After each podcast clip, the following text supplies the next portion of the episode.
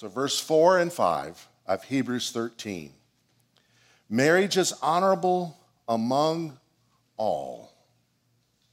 Among all relationships, marriage is something not to be ashamed of, not to be made fun of, not to be mocked, not to be diminished and called a piece of paper. It's honorable, it's not to be dishonored. And of course, it should be honorable. Amen? And the bed undefiled. The word there for bed is a word koite, which is a root for the word coitus. Those of you that have taken sex education, you have learned what that word means. It's undefiled.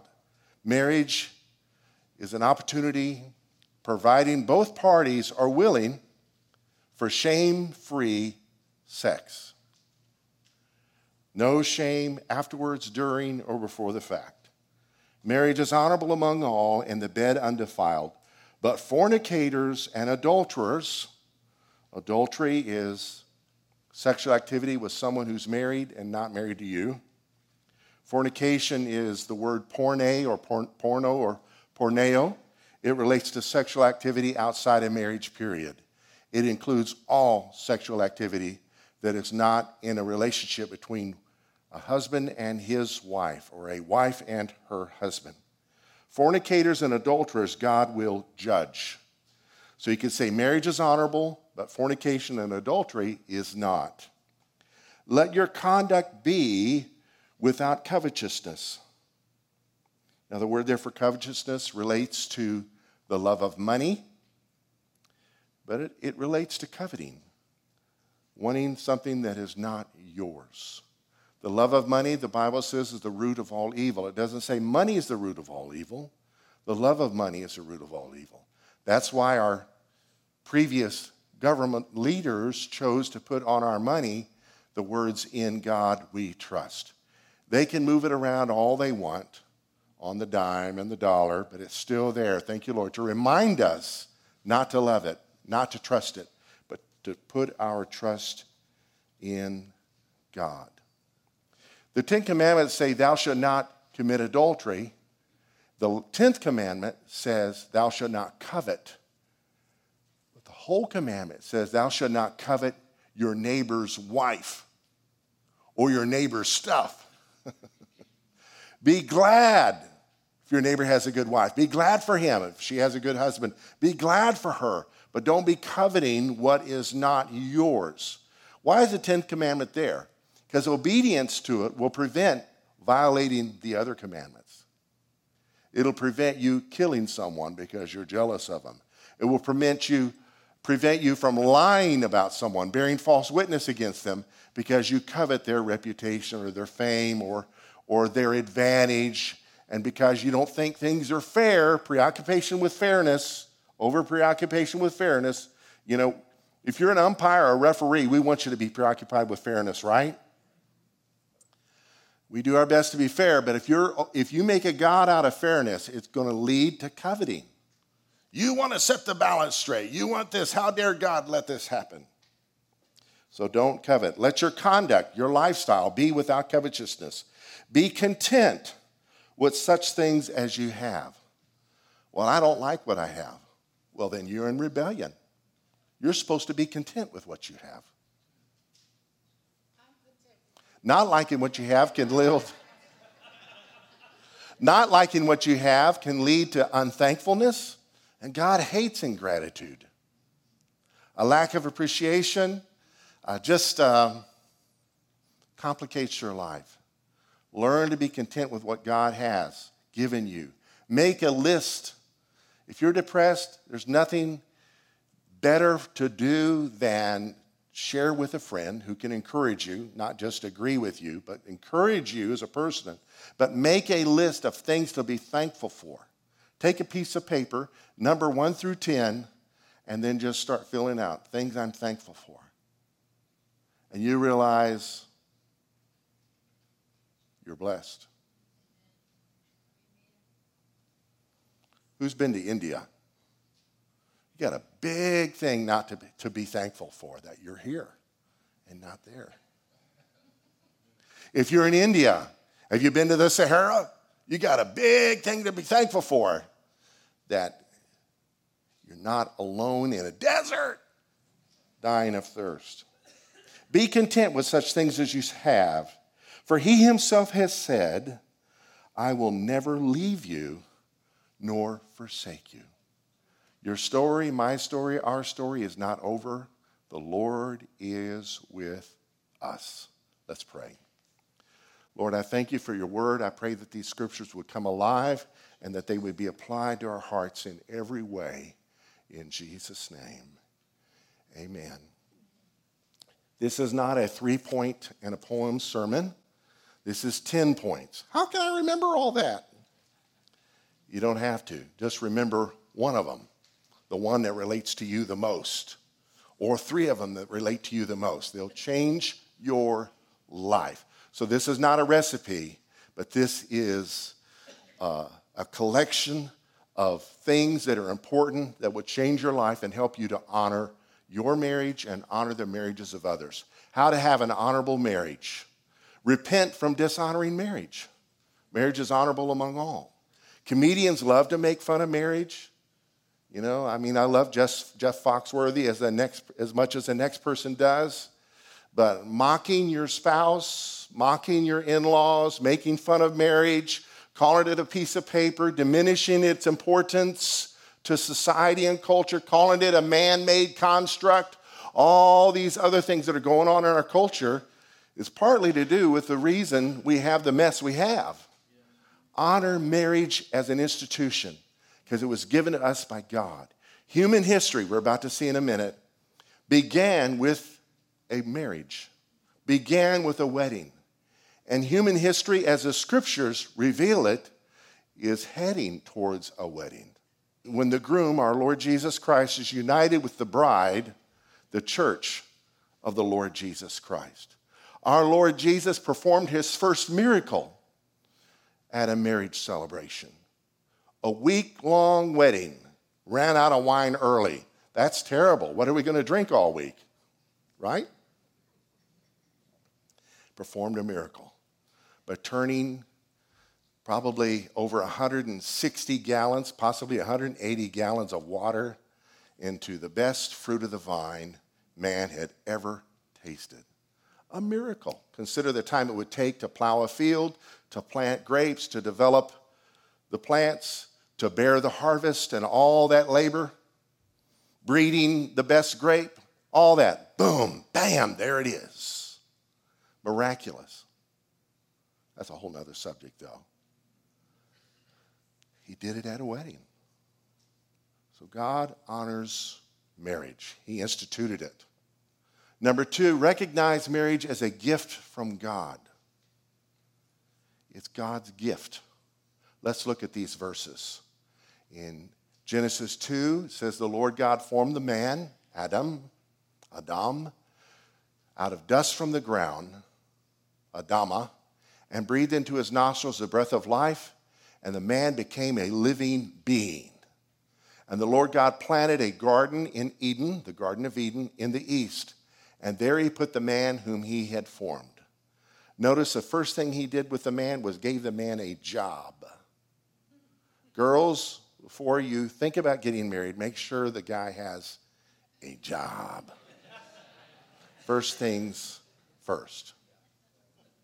Then the Lord God took the man, verse 15, and put him in the Garden of Eden to work it and take care of it. See, he had a job. And the Lord God commanded the man, You are free to eat from any tree in the garden, but you must, not eat from the tree of the knowledge of good and evil, for when you eat of it, you will surely die. The Lord God said, It is not good for the man to be alone. I will make a helper suitable for him. So he gives the man a job, and now he's going to make the man a helper. Job first, marriage next. All right, verse 21. The Lord God caused a deep sleep to fall on Adam, and he slept. And he took one of his ribs, ah, and closed up the flesh in its place. Then the rib which the Lord God had taken from the man, he made into a woman, a man with a womb, and he brought her to the man to be his wife. It's a gift from God. Men, your wife is a gift from God. Receive your mate as his perfect gift. Years ago, Yvette and I needed some counseling. I have a truck in the shop right now because it needed some tending to, and I did not have the skills to repair the problem that it had. Well, so it is with relationships. If you've got a problem, don't be so prideful that you don't seek help. Pride should motivate you to seek help. This concept of a man lifting himself up by his own bootstraps doesn't work. You won't go nowhere except tear up your bootstraps. So if you need help, seek it out. So we needed some help, and so we went to see a trusted counselor and friend. And he gave us, gave us this revelation of receiving each other as God's perfect gift. Receiving one another as God's perfect gift. We'll see it from this text. Adam said, Remember, God brought her to the man. He made a woman and he brought her to the man. And Adam said, This is his response to the woman being brought to him by God. This is now bone of my bones and flesh of my flesh. What is that? That's acceptance. She's mine. You know, one lie Adam could not be tempted to believe was, I married the wrong person. She shall be called woman because she was taken out of man. Somebody said, when man saw the other man, he said, Whoa, man. They were naked. The Hebrew word for man is ish. The Hebrew word for woman is isha. When Ish saw another Ish, he said, Isha. Therefore, and he prophesies, a man shall leave his father and mother and be joined to his wife. The old King James says, leave and cleave to his wife, and they shall become one flesh. That's talking about the undefiled marriage bed. And they were both naked, the man and his wife. See, right off the bat, there's this wedding. She's his wife. The father of the bride gives her away to his creation. And they were not ashamed. Can you say shame free? So, back to Yvette and I seeing this counselor. He led us to an exercise of receiving one another as God's perfect gift. Maybe to Yvette, it felt like she was hugging a cactus, but she received me as God's perfect gift for her, warts and all. Because we have all been predestined to be conformed to the image of Jesus. Remember that great promise, Romans 8 28? All things work together for good to those that love God and are called according to his purpose, for whom he foreknew, he also predestined to be conformed to the image of Jesus. Which means the things that annoy me in my relationships are things God can use to fashion me like a jeweler polishing a diamond or chipping away a sculpture. Use those things to make us more like Jesus. I need this person on the front row. Not to complete me, we're complete in Christ, right? But to help form me, to help form Christ in me. And vice versa, you don't have to say amen.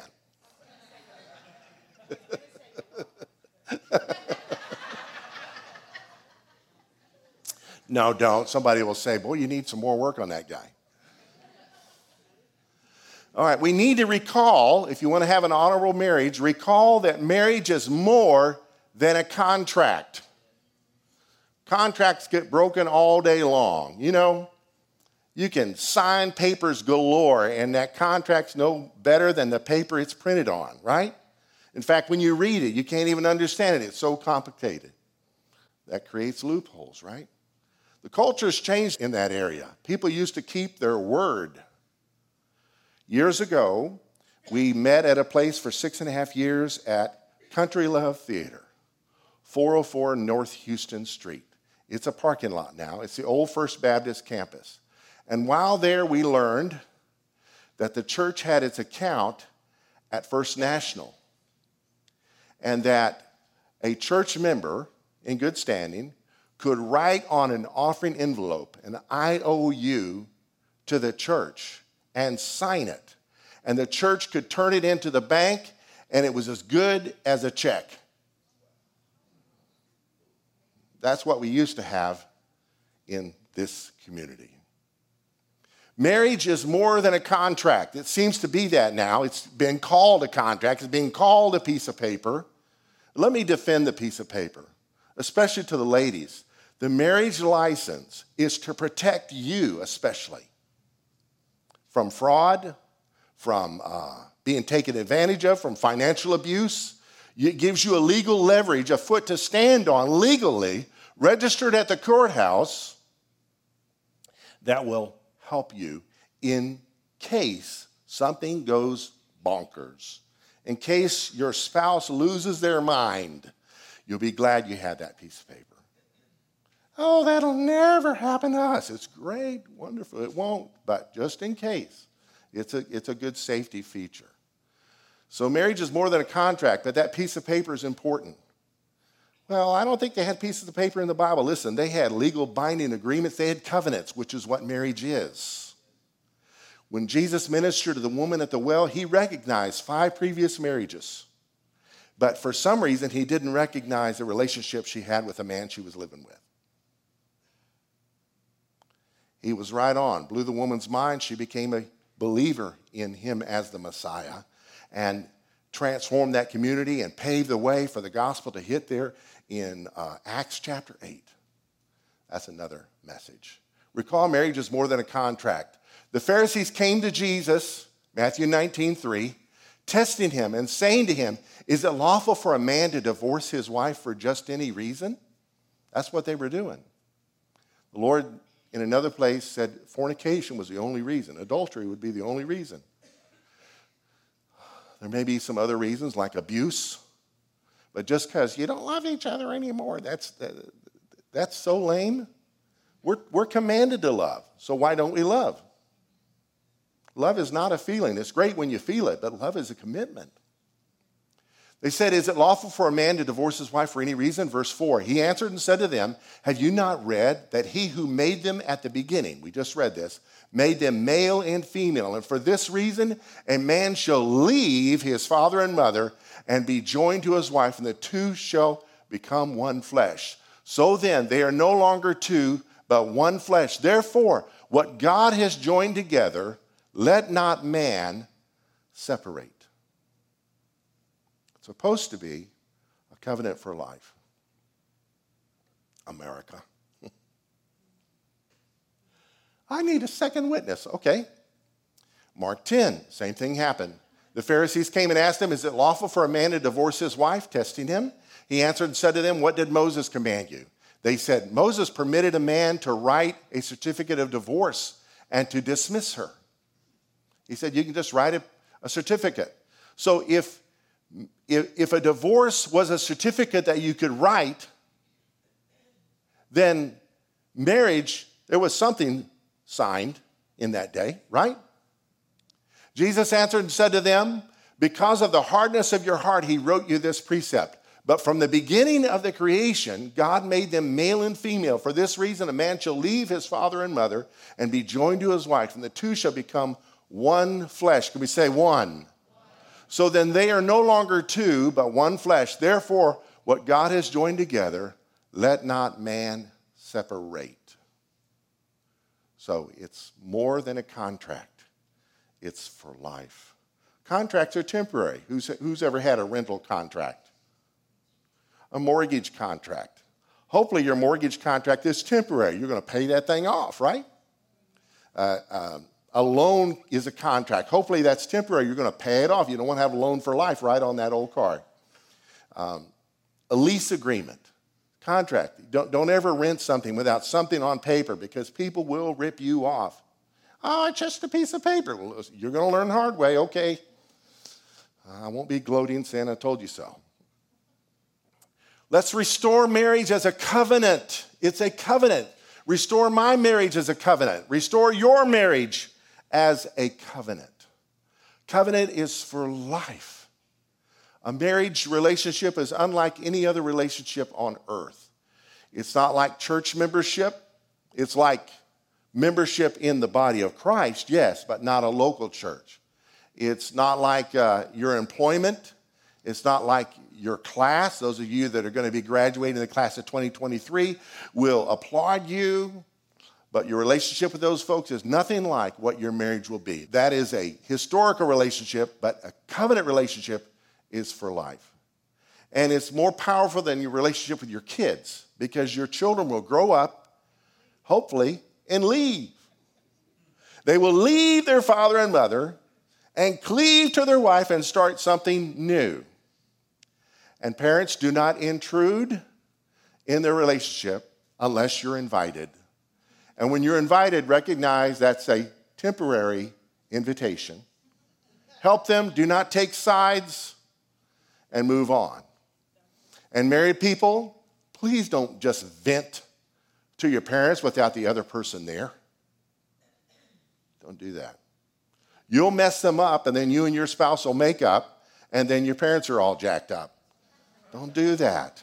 You want your whole family to be healthy. Restore marriage as a covenant. Return to honoring the marital vows. We're going to do that today. Let me say this about the vows. There was a big time TV preacher years ago that thought the vows were too old school because they were too negative. And he swayed me. I took him seriously. He wrote new vows for his daughter's wedding, and the wedding was broadcast around the world. And it had nothing negative in it no death, no sorrow, no poverty, just prosperity and success all the way. And then when they got a divorce, looking back on that, they, they made a commitment to prosperity, right? And when they went through something that may not have been prosperous, I didn't, I didn't agree to this. You ever felt like that? I didn't agree to this. We need vows that are all encompassing. Obviously, we don't want to put curses on our marriages, but we want to speak the truth about marriage, real life. Because who knows? Tribulation comes. Jesus said it. In the world, you have tribulation, but be of good cheer. I have overcome the world. And by the way, his vows really were negative because they had a big section in them of pronouncing woe on anyone in the crowd. Woe be unto you. And I've been to weddings, guys, that still use that, pronouncing curses on people in the crowd that might do something that wouldn't help this young couple make it. And then what happened happened. A sad story. And I realized it's time to realize our parents had good sense. The generations before us were not nitwits. I mean, we made it here, right?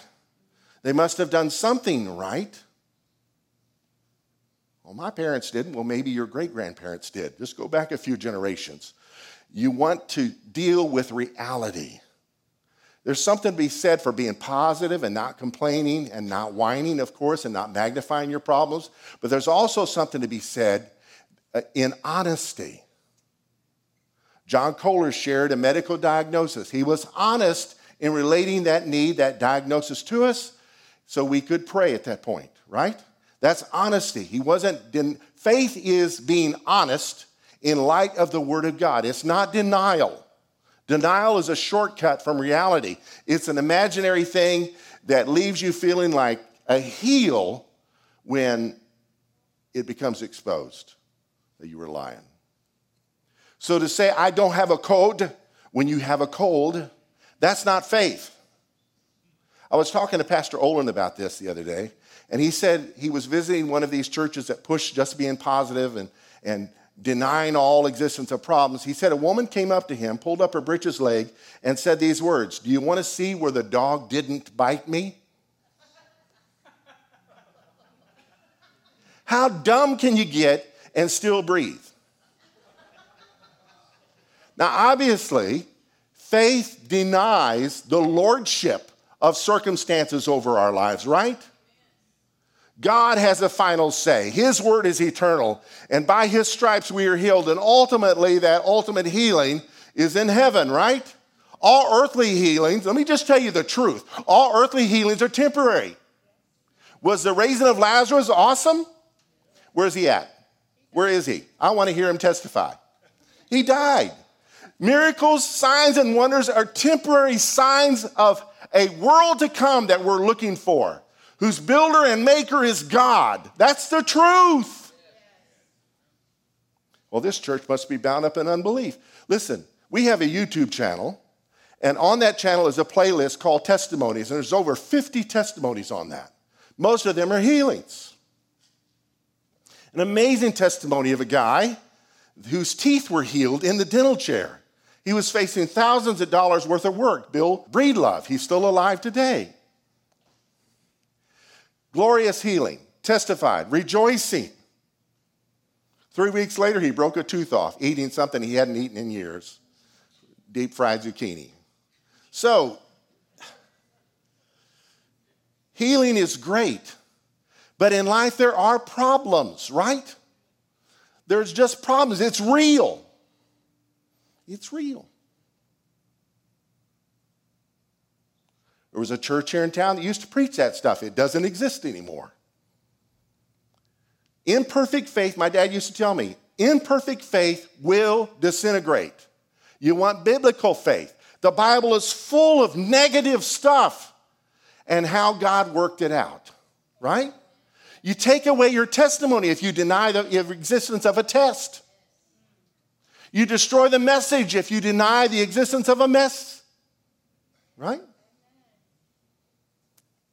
There's no triumph without a trial. And so it is in marriage. You want to pronounce vows upon yourself and your relationship that is all encompassing. No matter what happens in life, I am committed to you. So that when they do happen, you won't hear the voice saying, I didn't sign up for this. Well, that preacher told me I could live my best life now. Really? Have you heard of eternal life? Have you heard of the New Jerusalem? Have you heard of the new earth? Have you heard of heaven? That's your best life, right? Not now. Okay, off the soapbox, back on the sermon. If you're game, I'm game. Who's game? Are you game? All right. Married couples, stand. Single folks, pray for us. Yvette, come and join me, darling. Look at your spouse and look at the vows. Husbands first. I, Billy Bob, take you, Susie Q, to be my wife, not your husband, okay? All right. Together. I, Alan Latta, take you to be my wife, to have and to hold from this day forward, for better, for worse, for richer, for poorer, in sickness and in health to love and to cherish, till death do us part. According to God's holy law, this is my solemn vow.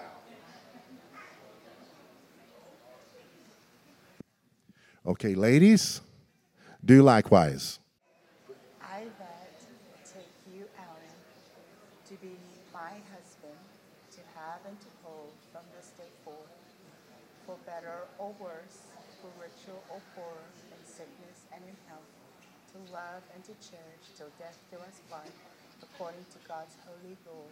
And this is my solemn vow. All right, now the best part.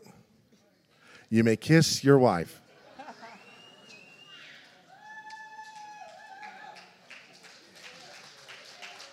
Okay, this is what we were told. Actually, it was our pastor who gave us this counsel. He had us put our hands on each other's face and say, You are God's perfect gift to me. You are God's perfect gift to me. Don't go changing to try to please me. Don't change the color of your hair. Too late. Amen. Give yourselves a hand.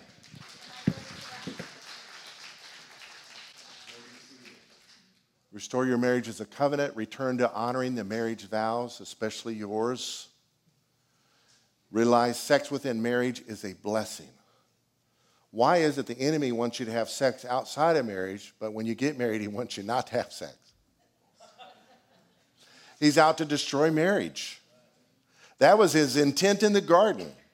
Sow discord between the man and the woman. She partook of the forbidden fruit first, Then he who was with her, watching the whole thing, hearing the whole conversation, partook of it with her. And then they were covered with shame. Here comes shame. They hide themselves from God. And then God shows up. They cover themselves with their own efforts, fig leaf aprons. And when God confronted them, he went to the oldest one first, the one assigned with the job of guarding the garden. Should have run the snake off. Said, What have you done? And he shirked responsibility and said, The woman you gave to me, she gave me, and I ate. Passing the buck. The blame game. And then he turns to her and she said, The devil made me do it. The blame game. Somebody made a cartoon. I loved it. It was of a devil sitting outside a church on the front porch. Imagine one of these old school frame country churches. You can see it in your mind. And on the front step is the devil, and he's crying his eyes out, holding his tail, wiping his nose. And somebody says, What's wrong, devil? He said, They're blaming me for everything in that church.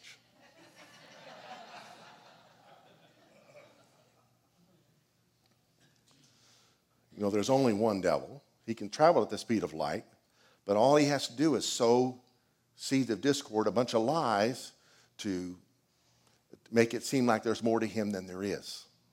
He's a mouse with a megaphone. Truth is our remedy. Amen?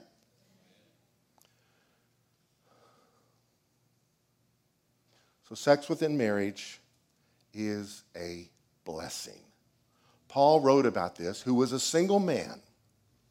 In 1 Corinthians chapter 7, verse 1, he says, Now concerning the things of which you wrote to me, he had a two way relationship with this church that he had planted. They wrote him a letter and he's responding. It is good for a man not to touch a woman. It's good. Nevertheless, because of porneia, sexual immorality, fornication, let each man have his own wife, not somebody else's wife, his own one. And let each woman have her own husband, not the man down the street, your own husband. Let the husband render, his wife, render to his wife the affection due her, and likewise also the wife to her husband. The wife does not have authority over her own body, but the husband does. And likewise, the husband does not have authority over his own body, but the wife does.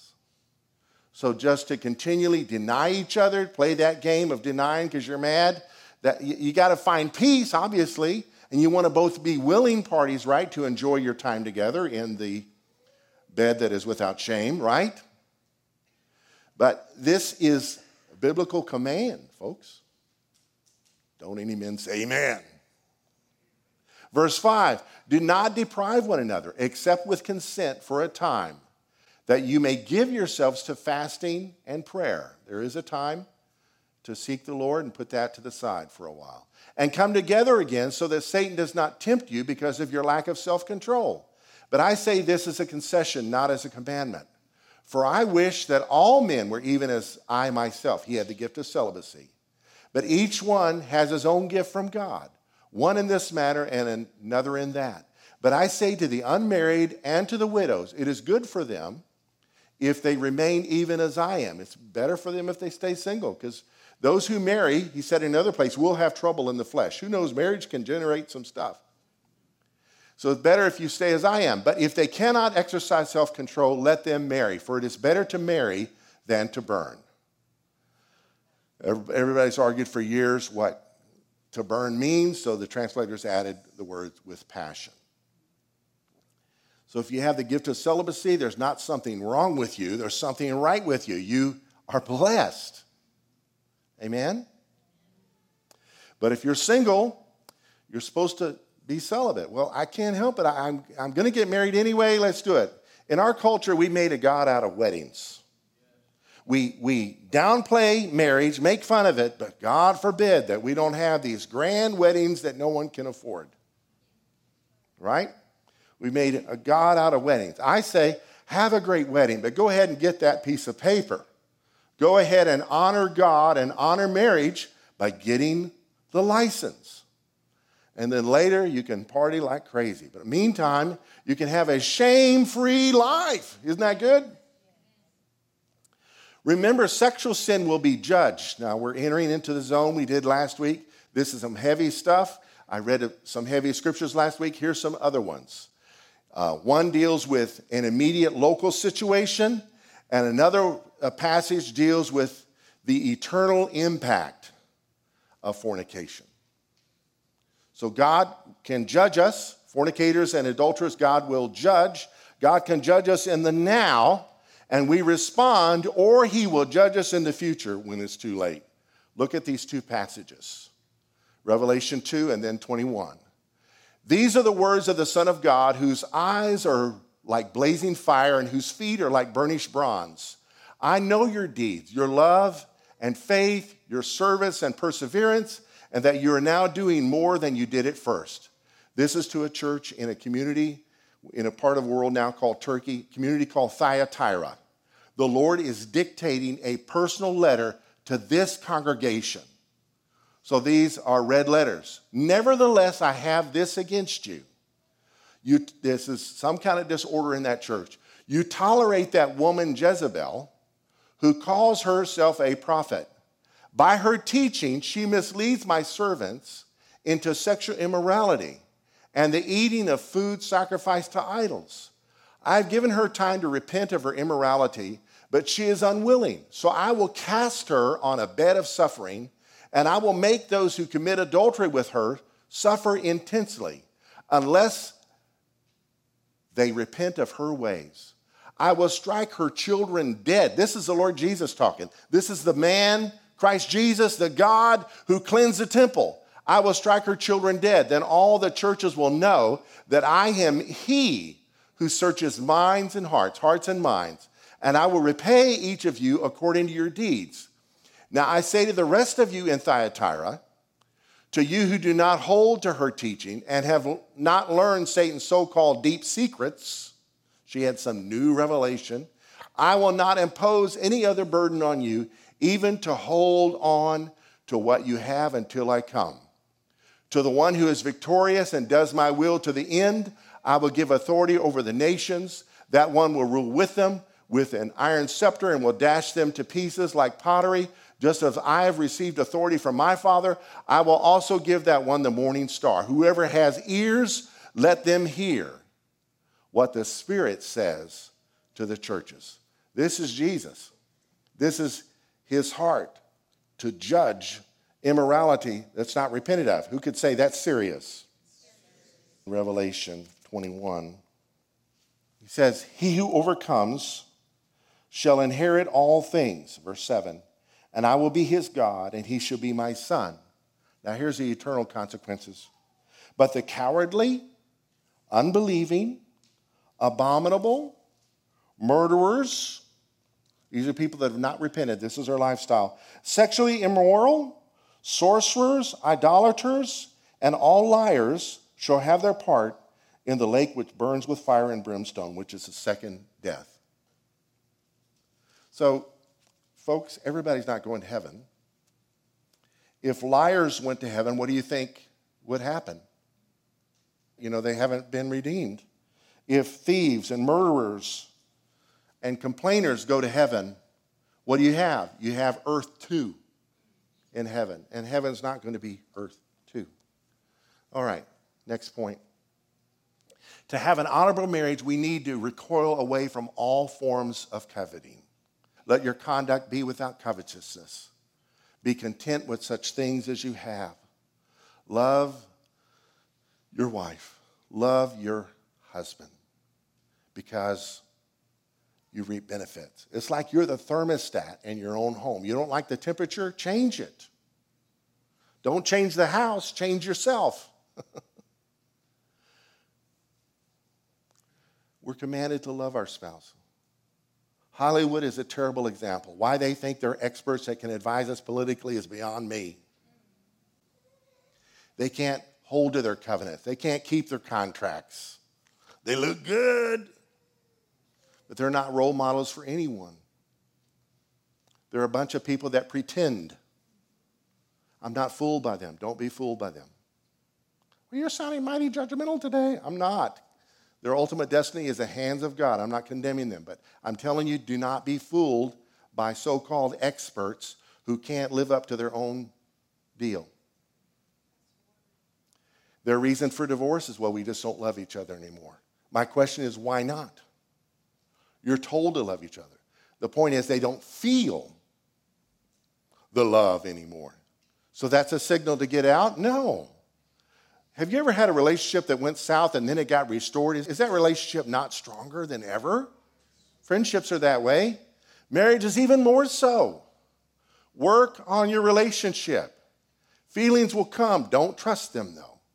Do not let your heart lead you anywhere. Protect your heart. Guard it, but it'll lead you to destruction. And finally, relate to God as always being with us. A threefold cord is not easily broken. He's witnessing your relationship. One of the prophets talked to the men of Israel and rebuked them for dealing with their wives treacherously. What is treachery? It's misleading someone. Are you dealing with your spouse treacherously or honestly? Because God is watching. And keeping that in mind, I, I, love the new practice for outdoor weddings. It's the braiding of a rope. Who's seen that? If you have a wedding outside, don't do the unity candle. The wind always blows them out, and then that's a bad omen. But the braiding of a rope, a three strand rope, you braid it. The husband generally stands there and holds the ring, and the wife braids a rope. But it's a symbol for the husband, the wife, and God. A three strand cord is not easily broken, including God, who is always with you in his relationship, will make your marriage strong. I will never leave you nor forsake you has five negatives in it. It's bad English to say a double negative. I ain't got no money. But in other languages, a double negative emphasizes the negative, which is what we actually intending to do by using the double negative. But this has a quintuple negative, five negatives. It literally says, if you translate it just word for word and not adjust the grammar, never know you leave, nor never know you forsake. I will never know leave you, nor never know forsake you. God is emphasizing the assurance of his presence. Doesn't that bring comfort to you? Maybe you're married to an unbeliever and your relationship is tough. Uh, maybe you got saved after you became a believer. Or maybe your marriage is a consequence of missionary dating. Whatever it is, the point is God sees, He rewards. 1 Peter 3 gives a recipe, as it were, for wives to deal with husbands that do not obey the Lord. Now, Paul said if they want to leave, let them leave. But if they don't, then you, you do your best to keep the covenant as God enables. And Peter said that if you entrust them to God, he'll deal with them. Yvette would often quote, The heart of the king is in the hand of the Lord. Men, the greatest prayer you can pray for your wife is, Father, please deal with your daughter. remember, remember, your heavenly father is also your heavenly father in law. And he's witnessing how you're treating his daughter. Did you know that marriage is an earthly thing? That in heaven, there's no longer marriage. These people having celestial marriages, it's out, it's out the window, it's unscriptural. Jesus said, We'll be like angels. They're not married. We won't be married. So for some people, that's a great blessing, right? Imagine being married eternally. That could be a definition of hell for some folks that are in tough situations, right? But in heaven, we'll be brothers and sisters. Do you want to be embarrassed when, in heaven when you're around your heavenly sister who knows you better than anybody for the way you treated her and vice versa? It's a word. So, Lord, we want to honor marriage in Jesus' name. Lord, we want you to be honored by our marriages. Lord, we want to recognize marriage as honorable. And Lord, We want to walk as covenant people. Lord, I pray if anyone here feels condemned, I pray, Lord, that you would realize it's not from you, but you are challenging us to repent where we need to and to walk out life like you're telling us to. In Jesus' name, amen. I have a cross cultural marriage. That's amen. With cross cultural marriages, you have plenty of opportunities for intense fellowship, but never boredom. 1976, my family was traveling across America, raising funds to go and be missionaries to Rhodesia to plant what we thought would be the first interracial church in Salisbury, Rhodesia, now known as Harare, Zimbabwe. That church still exists today. And in our travels, one of the homes we visited, we stayed in preachers' homes uh, as we would minister at their church at night. The next day, we'd be at their home and go on to the next church. We'd preach and sing maybe five times a week at the most, three or four times normal week. For six months, we did this. One of the homes we stayed in had a copy of National Geographic from 1975, the previous year. And that issue had an article on Rhodesia, which is where we're going. So we were interested, so we opened it up, and this was the opening picture. In the presence of my brothers, I pointed to the blonde in the picture and said, I'm going over there and getting me one of those. Made my blonde stand up. So, so, We used to tease her about having blonde roots because she could kind of be like Lucy. All right? So in Fort Worth a few years ago, I went to a, a half price bookstore, looked at their section of National Geographic. I tried to find it for years, never could find it. They had the issue. So we have it in our home today. So this is a picture from our issue. I brought it home, showed it to her. We laughed. She says, Oh my goodness, that's, that's where I was employed when we met. There in the right is a blue sign with red letters, just a little bit. She worked at a women's clothing store called What's Happening. This is the 70s. What's happening? And she says, That car, it's not the right color, but that's the same kind of car I had. We laughed. Last few years we laughed. But then a friend pointed out to us and said, You know, you did get your blonde. Your daughter was conceived over there and she was blonde. She's in Gambia today as a nurse for Baylor uh, University and medical centers, working with midwives, delivering healthy children. This is her with a Muslim midwife. She attended a Methodist church today, and we woke up early and watched video clips of the service. It was awesome. We cried and stuff. But I did go over there and get me one of those. It just didn't come the way I thought. Part of the global health leaders to the Gambia. Trainings in tech. Their newspapers cover the issue. There she is there in her white lab coat. So, whatever your story is, review it, celebrate it, remember it. Visit the old places. You, you, you want to have the good feelings? Visit the old places. Turn that TV off and go do something you used to do. And you don't have to listen to worship music all the time, right? Sometimes Yvette and I go to jazz festivals. I mean, everything in the world's not a sin, right? Have fun together.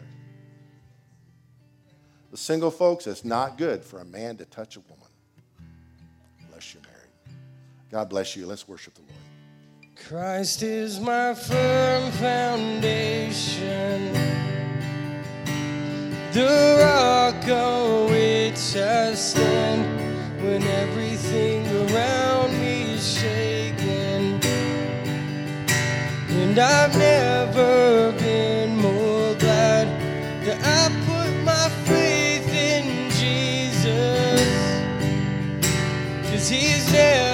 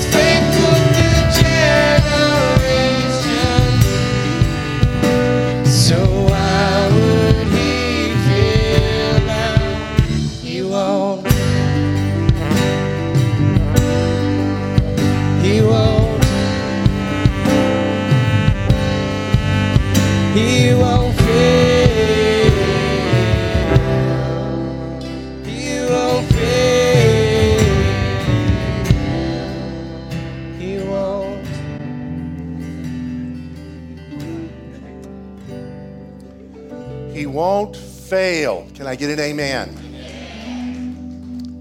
What if you caused your situation? He's still your firm foundation. What if you built your house on sand and it came tumbling down? He's still a firm foundation you can build your life upon. There are consequences, there are messes, there are trials that we can bring upon ourselves. 45 years ago, I was engaged to a girl, not sure how we could do it, in Rhodesia. We got the cart ahead of the horse and got married December 19th because a baby was on the way. Someone in her family was pushing for abortion, but thank God it was illegal in her country. A doctor recommended a doctor recommended a plane flight overnight to the UK be gone for two or three days, come back, it'd be all over, no one would know. But I saw a Roman Catholic book about abortion with pictures. I didn't read the words, but I knew that life was God's plan. Was it easy? No, it was hard. Circumstances. We didn't have wedding rings till we were married 12 years. She wore her mom, one of her mom's wedding rings. I didn't wear one for 12 years. And we went to Montgomery Ward's. I still have this one. Local jury repairs it when it needs repairs. If this girl's not just a nurse, she's a doctor. Certified nursing midwife, doctor of nursing practice. Look at what we would have wiped out if we had took the easy way. America, our Redeemer lives. Don't take matters into your own hands if you've messed up. Somebody on Facebook asked the other day if you get a woman pregnant by accident, do you have to marry her? First of all, accident? That's dumb. I didn't have to marry Yvette. I wanted to marry Yvette. And he took our mess and made a message, took our trial and made a triumph, took our test and made a testimony. But that doesn't have to be, just because we made a mess doesn't mean you have to. My hat's off to the single parents in the house whose other parent, baby parent, fled the scene. You did the right thing. You're a hero. We respect you. The story's not over. Let's encourage one another. Amen. And what I said earlier about revisiting places where you courted, Vet I got to do that for our 40th anniversary. We got to go to Zimbabwe and revisit all those places. Now, if your starting was was a bar or something, you know, don't do that. You know what I mean. Go to the same park and walk, go to the library and hold hands. Whatever you have in your history, those are stories to be celebrated and passed down to your generations. The Lord bless you and keep you. The Lord make his face shine upon you and be gracious to you. The Lord lift up his countenance upon you and give you his peace. Shalom. Peace. Tell somebody, Shalom. God bless you. Go get them, Tigers. Amen.